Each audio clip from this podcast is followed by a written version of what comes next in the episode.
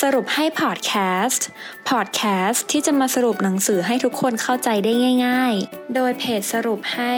เพราะเราตั้งใจทำให้ง่าย สวัสดีค่ะ ยินดีต้อนรับเข้าสู่สรุปให้พอดแคสต์นะคะสำหรับพอดแคสต์ในตอนนี้ มิ้นจะมาสรุปหนังสือที่ชื่อว่า Smarter Faster Better 8 เคล็ดลับเพิ่ม productivity ที่นักวิทยาศาสตร์อยากบอกคุณ เขียนโดยคุณชาร์ลส์คอลัมนิสต์ The New York Times ค่ะ เคล็ดลับแรกแรงจูงใจ แรงจูงใจนะคะเป็นสิ่งสำคัญในการเพิ่ม productivity มันคือแรงผลักดันที่จะทำให้เราทำอะไรสักอย่างหนึ่งค่ะ ในโลกปัจจุบันที่คนจำนวนมากเป็นเจ้านายตัวเอง การมีแรงจูงใจจากภายในเป็นเรื่องสำคัญเพื่อที่จะทำให้คุณวางเป้าหมายและจัดการเวลาของตัวเองได้ แต่หลายคนก็มีปัญหาในด้านนี้ เพราะไม่รู้ว่าจะสร้างแรงจูงใจอย่างไร สิ่งแรกนะคะคือการที่เราสามารถเลือกหนทางของตัวเองจะทำให้เกิดความรู้สึกว่าเราควบคุมชีวิตตัวเองอยู่ ซึ่งมันจะสร้างความมั่นใจและความผลักดันให้เราได้ ไม่ได้หมายความว่าจะต้องเลือกอะไรที่มันยิ่งใหญ่นะคะ แค่คุณเลือกจะทำอะไรที่ไหนและเวลาไหนก็พอแล้ว แต่บางครั้งการใช้ทางเลือกมันอาจจะไม่พอ โดยเฉพาะในเรื่องที่มีความท้าทาย ฉะนั้นเคล็ดลับที่สองเนี่ยคือคุณจะต้องหาความหมายให้กับทางเลือกของคุณค่ะ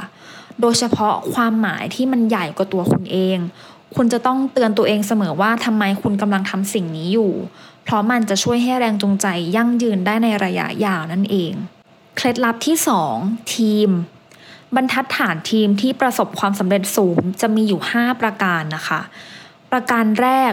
ทีมต้องเชื่อว่างานของตัวเองมีความสำคัญ ประการที่ 2 ทีมต้องรู้สึกว่างานของตนเองมีความหมายต่อตนเอง ประการที่ 3 ทีมต้องมีเป้าหมายที่ชัดเจนและระบุบทบาทให้แน่นอน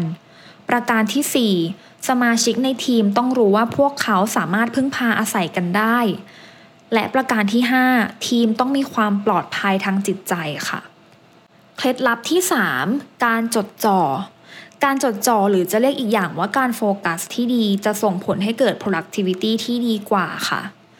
จากการเก็บข้อมูลนะคะ พบว่าพนักงานที่เลือกรับงานน้อยกว่า ก่อให้เกิดผลงานที่ส่งผลต่อบริษัทที่ชัดเจนกว่าพนักงานที่ทำหลาย ๆ อย่างพร้อมกันค่ะ คนเก่งนะคะจะเลือกจดจ่อกับเหตุการณ์ที่กำลังเป็นปัญหาตรงหน้าได้ดี พวกเขาเนี่ยมักมีการคิดล่วงหน้ามาแล้วว่า ถ้าเกิดเรื่องแบบนี้ขึ้นจะต้องจัดการยังไง หรือพวกเขามักจะมีภาพอยู่ในหัวอยู่แล้วว่า สิ่งที่ควรจะเป็นนั้นต้องเป็นยังไง ดังนั้นนะคะ ถ้ามีอะไรผิดแปลกไปจากภาพในหัวของสิ่งที่ควรจะเป็น พวกเขาเนี่ยก็จะรับรู้ได้เร็วกว่า และลงมือแก้ไขได้ดีกว่าคนทั่วไปมากค่ะ เคล็ดลับที่ 4 การกำหนดเป้าหมาย เลือกเป้าหมายแบบสุดเอื้อม และแบ่งซอยเป้าหมายออกเป็นย่อยๆ และเขียนเป้าหมายแบบ SMART goals ค่ะ ซึ่งเกณฑ์วางเป้าหมายแบบ SMART นะคะคือ 1. เป้าหมายต้องเฉพาะเจาะจง หรือว่า specific ข้อ 2. ประเมินผลได้ measurable ข้อ 3. บรรลุผลได้ achievable ข้อ 4. ปฏิบัติได้จริง realistic และข้อ 5 มีกรอบเวลาที่ชัดเจน timeline ค่ะ เคล็ดลับที่ 5 การบริหารจัดการคน ข้อนี้นะคะเป็นเรื่องของการเอาอำนาจในการบริหารจัดการงาน มามอบให้กับพนักงานแถวหน้าในการทำงานค่ะ เหมือนอย่างที่โตโยต้านำเอาหลักการ Lean มาใช้ ที่มอบอำนาจให้พนักงานในสายพานการผลิต สามารถหยุดการทำงานของระบบได้เมื่อเห็นปัญหาตรงหน้า จากนั้นนะคะก็หาทางแก้ไขปัญหานั้นให้เรียบร้อย ส่วนหัวหน้าเนี่ยก็จะเปลี่ยนไปมีหน้าที่ที่ช่วยให้ลูกน้องทำงานได้สะดวกขึ้น หาวิธีให้คนทำงานสามารถทำงานได้มี productivity มากขึ้น และนั่นเองนะคะก็ทำให้แนวคิด Lean แบบโตโยต้านั้นเนี่ยก้าวหน้ามากจนหลายบริษัทรถยนต์จากอเมริกา ต่างต้องมาขอเรียนรู้ค่ะ จะเห็นว่าแนวคิดเนี่ยมันไม่ได้ยากหรือว่าซับซ้อนนะคะ แค่เป็นการยกอำนาจให้คนงาน เพียงแต่มันยากตรงจะสลัดอำนาจที่เคยมีอยู่ในมืออย่างไร ให้ไปสู่คนที่ต้องใช้อำนาจนั้นจริง ๆ ต่างหากค่ะเคล็ดลับที่ 6 การตัดสินใจโโดยพื้นฐานแล้วนะคะ การตัดสินใจคือการคาดการผลลัพธ์ที่จะได้จากที่ตัดสิน ถ้าเราคิดว่าผลลัพธ์ที่จะได้ สามารถช่วยให้เราไปถึงเป้าหมายได้ ก็ควรจะตัดสินใจทำค่ะ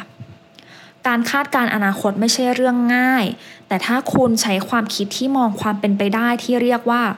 probabilistic thinking มันจะช่วยให้คุณทำได้ดีขึ้น ซึ่งข้อดีของความคิดแบบนี้นะคะ คือมันจะช่วยให้คุณไม่เร่งรีบในการตัดสินใจเกินไป เพราะว่าเราจะต้องมีความตั้งใจในการมองจากหลากหลายมุมมอง และมันจะบังคับให้คุณเห็นว่าสิ่งที่คุณคาดหวังเนี่ยอาจจะมีโอกาสเกิดขึ้นน้อยกว่าที่คิดค่ะ เคล็ดลับที่ 7 การสร้างสรรค์สิ่งใหม่ คนที่เป็นนักสร้างสรรค์ที่ดีคือคนที่สามารถหยิบเอาแนวคิดเดิมที่มีอยู่แล้ว จากอุตสาหกรรมความรู้อื่น มาประยุกต์ใช้กับอุตสาหกรรมของตัวเอง สามารถมองเห็นแง่มุมใหม่ๆ ในเรื่องเดิมที่ใครๆ ก็เห็นจนชินตาค่ะ แล้วก็สามารถเอามาบิดใช้ในแบบของตัวเอง ในแบบที่ไม่มีใครเคยคาดคิดมาก่อนนั่นเองค่ะ และเคล็ดลับสุดท้ายเคล็ดลับข้อที่ 8 การซึมซับข้อมูล มีงานวิจัยว่าการจดด้วยมือลงกระดาษ จะทำให้เราเรียนรู้และซึมซับข้อมูลได้มากกว่าการจดใส่โน้ตบุ๊กนะคะ เพราะว่ามันไม่ลื่นไหลต้องใช้แรงและช้ากว่า เพราะฉะนั้นใครที่กำลังจดข้อมูลด้วยโน้ตบุ๊กลง iPad หรือว่าอะไรอยู่เนี่ยลองเปลี่ยนมาใช้วิธีเดิมๆนะคะ ด้วยการใช้ปากกาจดลงกระดาษ มัน อาจจะทำให้เราซึมซับข้อมูลได้มากขึ้นจำได้มากขึ้นค่ะ จบไปแล้วนะคะสำหรับ smarter faster better สรุป 8 เคล็ดลับนะคะ เคล็ดลับข้อแรกแรงจูงใจ ข้อที่ 2 ทีม ข้อที่ 3 การจดจอ่อ ข้อที่ 4 การกำหนดเป้าหมาย ข้อที่ 5 การบริหารจัดการคน ข้อที่ 6 การตัดสินใจ ข้อที่ 7 การสร้างสรรค์สิ่งใหม่ ข้อที่ 8 การซึมซับข้อมูลค่ะ หวังว่าทุกคนจะได้ประโยชน์จากพอดแคสต์ในตอนนี้ พบกันตอนหน้าสวัสดีค่ะ ติดตามสรุปให้ได้ที่ Facebook, YouTube และ b ล็อกดิค่ะ เพราะเราตั้งใจทำให้ง่าย